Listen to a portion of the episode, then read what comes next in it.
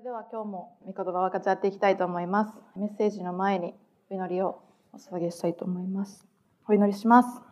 愛する天のお父様、感謝します。今日もこのようにして、あなたの御言葉を分かち合うことができる恵みをありがとうございます。どうぞ私を通る木管として用いてくださり、今日あなたが語ろうとされておられる御言葉を語ることができますように助け導いてください。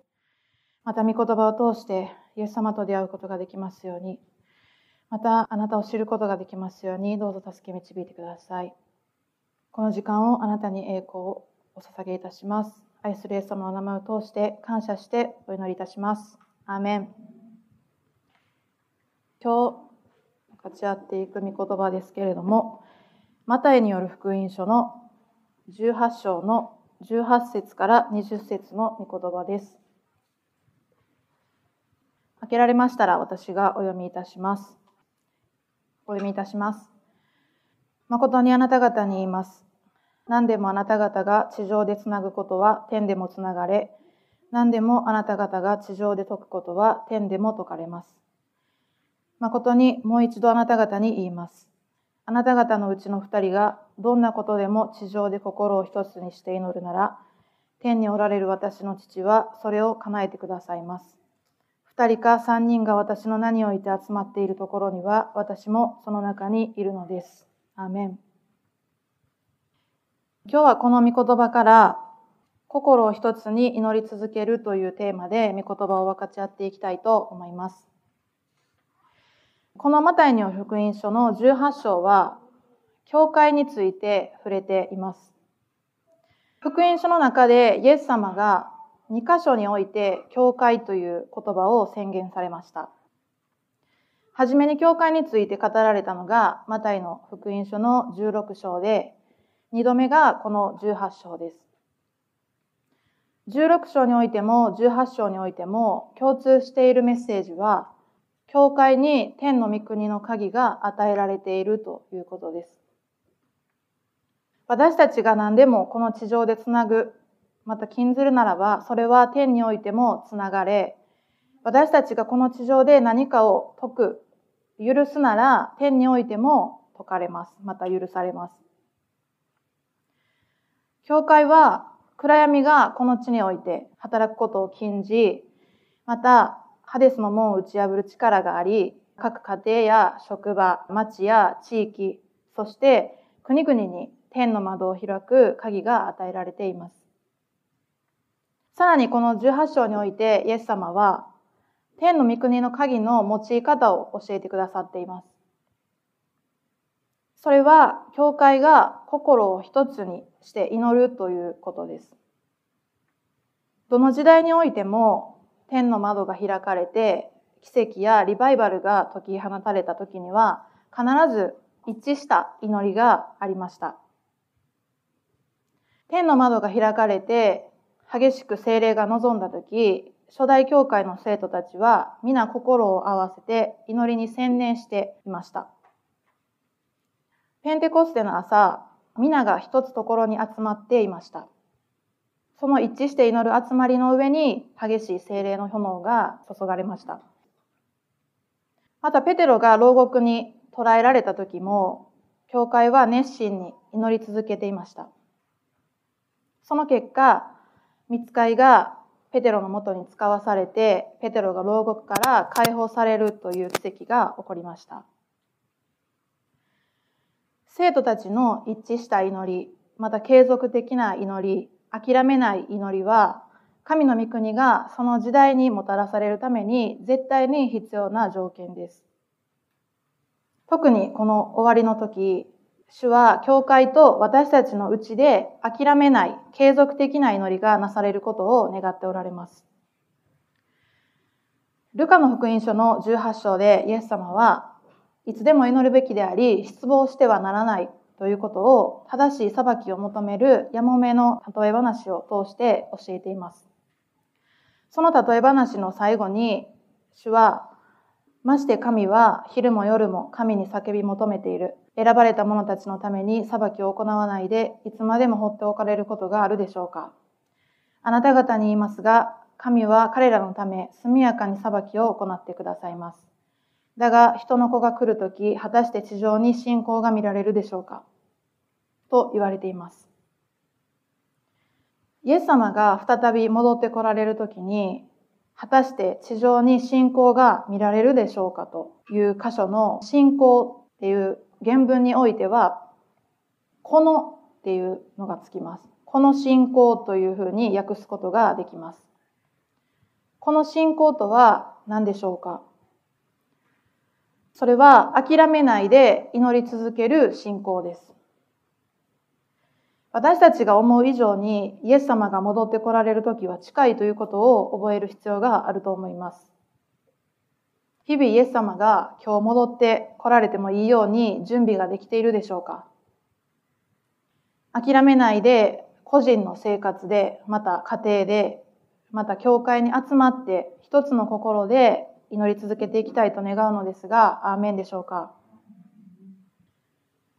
パウロは私たちが主の神殿であり、主の宮であることを聖書に書き記しました。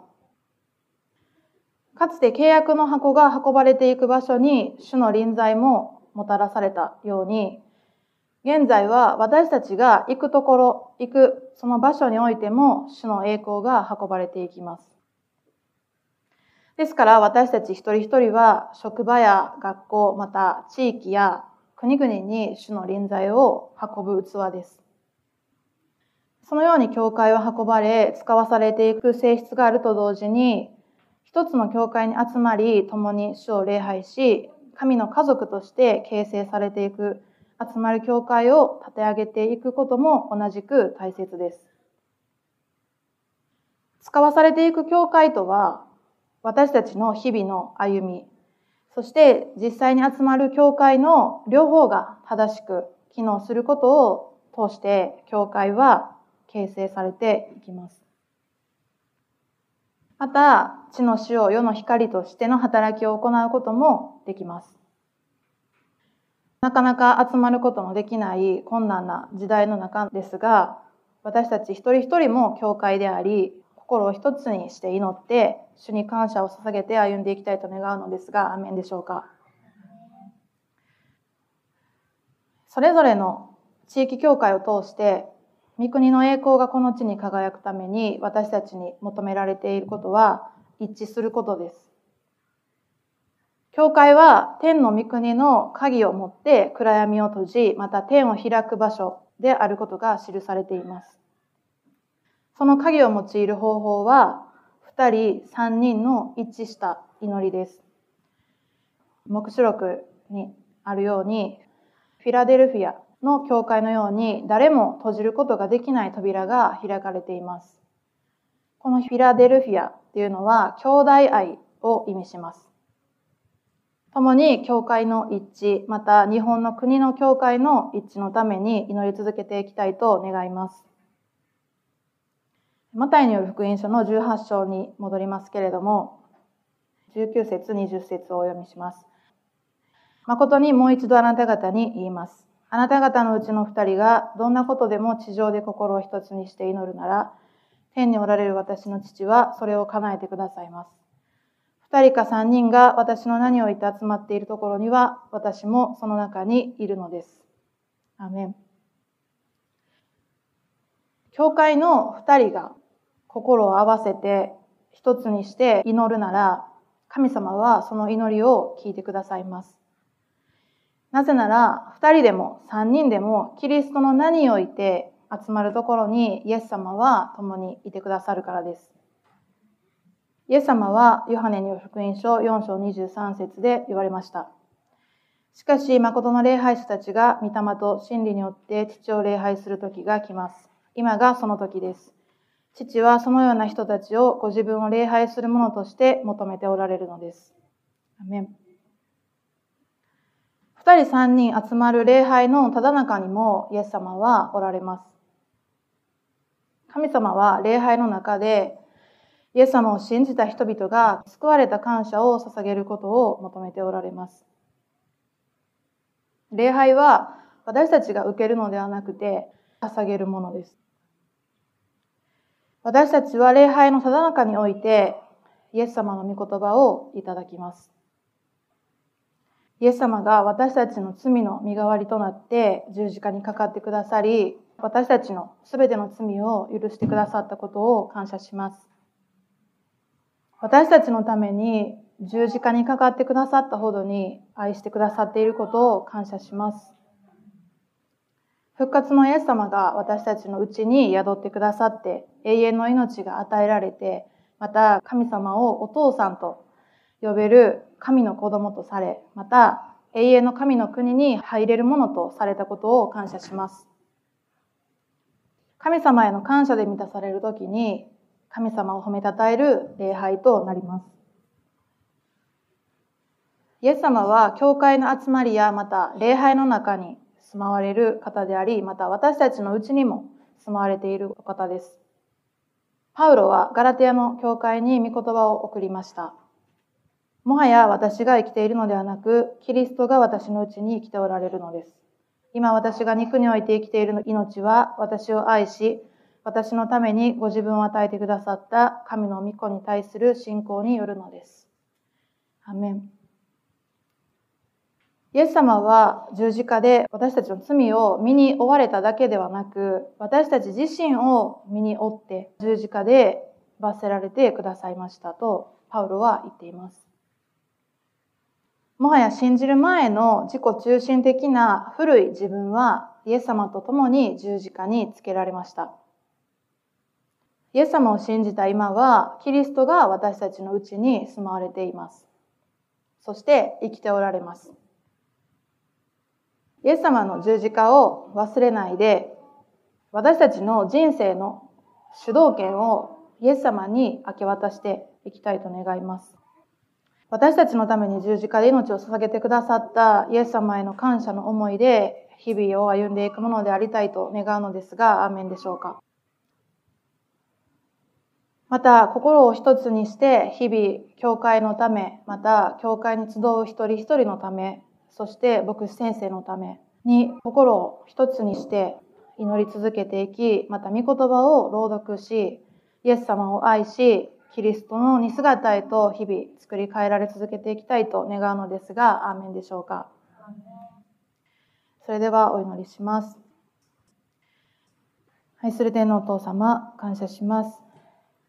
今日の御言葉をありがとうございます。私たちが日々心を一つにし、あなたに祈り続けるものでありたいと願います。また日々あなたの似姿へと作り変えてください。また日々私たちが御言葉を朗読し、また御言葉のうちにあなたを見出すことができますように、御言葉を通してあなたを味わうことができますように、御言葉を通してイエス様のことをもっともっと知ることができますように助け導いてください。主よこの教会に一致の礼を与えてください。あなたを願い求めます。あなたを求め続けます。主よあなたの愛を感謝いたします。この時間をあなたに感謝し、あなたに栄光を返しし、愛するイエス様の名前を通して感謝してお祈りいたします。アーメン